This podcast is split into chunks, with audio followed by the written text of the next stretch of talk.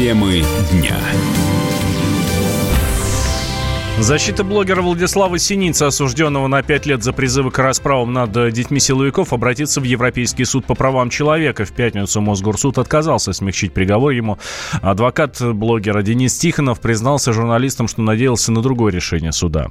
Я, честно говоря, в растрепанных чувствах. Для меня это ну, личное оскорбление и право, оскорбление права в Российской Федерации как такового. Да, то есть попирание конституционных принципов. Но все эти пафосные слова, их можно сколько угодно долго говорить. В первой инстанции исследовали доводы там несколько часов. Сейчас здесь во второй инстанции мы провели очень много времени за обсуждением э, доводов защиты.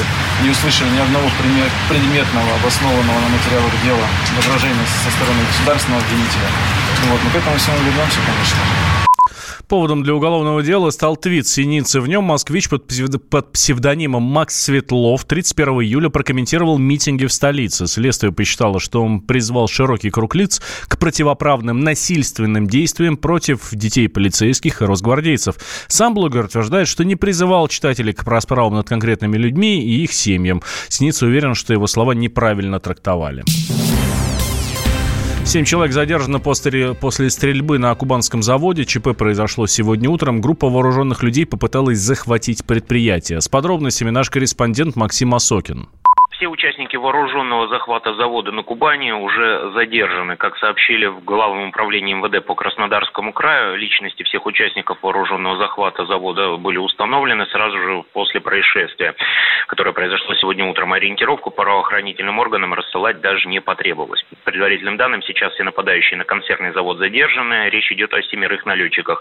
Выехать за пределы Славянска на Кубани они не успели. Сейчас с ними работают правоохранители. Напомним, сегодня утром к заводу «Кубанские деликатесы на четырех автомобилях приехали люди с огнестрельным оружием. Ворвавшись в здание предприятия, они открыли стрельбу, в результате которой пострадали трое охранников. Как уточнил источник, это не частное охранное предприятие, а сотрудники завода. Один из пострадавших, 24-летний мужчина, получил огнестрельное ранение головы. 31-летнего коллегу его ранили в шею, а еще одного 27-летнего мужчина пуля задела кисть руки и предплечья. Э, налетчики после стрельбы скрылись, однако далеко убежать убежать им не удалось. А, все пострадавшие находятся в больнице, их жизнь вне опасности. По предварительным данным, конфликтная ситуация стала следствием спора между хозяйствующими субъектами и возникла между лицами, претендующими на право управления э, заводом. Стоит отметить, что предприятием Славянский на Кубани в равных долях владеют Иван Радченко и Владимир Скрипка. На рынке завод э, функционирует уже более 16 лет. Максим Осокин, Комсомольская правда, Краснодар.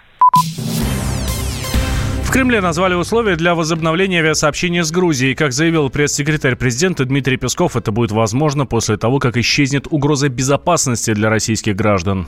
Можно констатировать, что какие-то первые примеры общения. Вы знаете о встрече двух министров иностранных дел, которая состоялась в Нью-Йорке недавно. Это позитивный факт. Сейчас просто нужно набраться терпением и отфиксировать именно тот момент, который станет подходящим для возобновления авиасообщения. Песков также прокомментировал компенсацию убытков российским авиакомпаниям из-за запрета на перелеты в Грузии. По его словам, сейчас ведутся переговоры по этому вопросу. Россия приостановила прямое авиасообщение с Грузией 8 июля, сразу после обострения отношений между двумя странами. Летом в Тбилиси прошли акции протеста из-за визита в страну российских депутатов из Межпарламентской ассамблеи православия.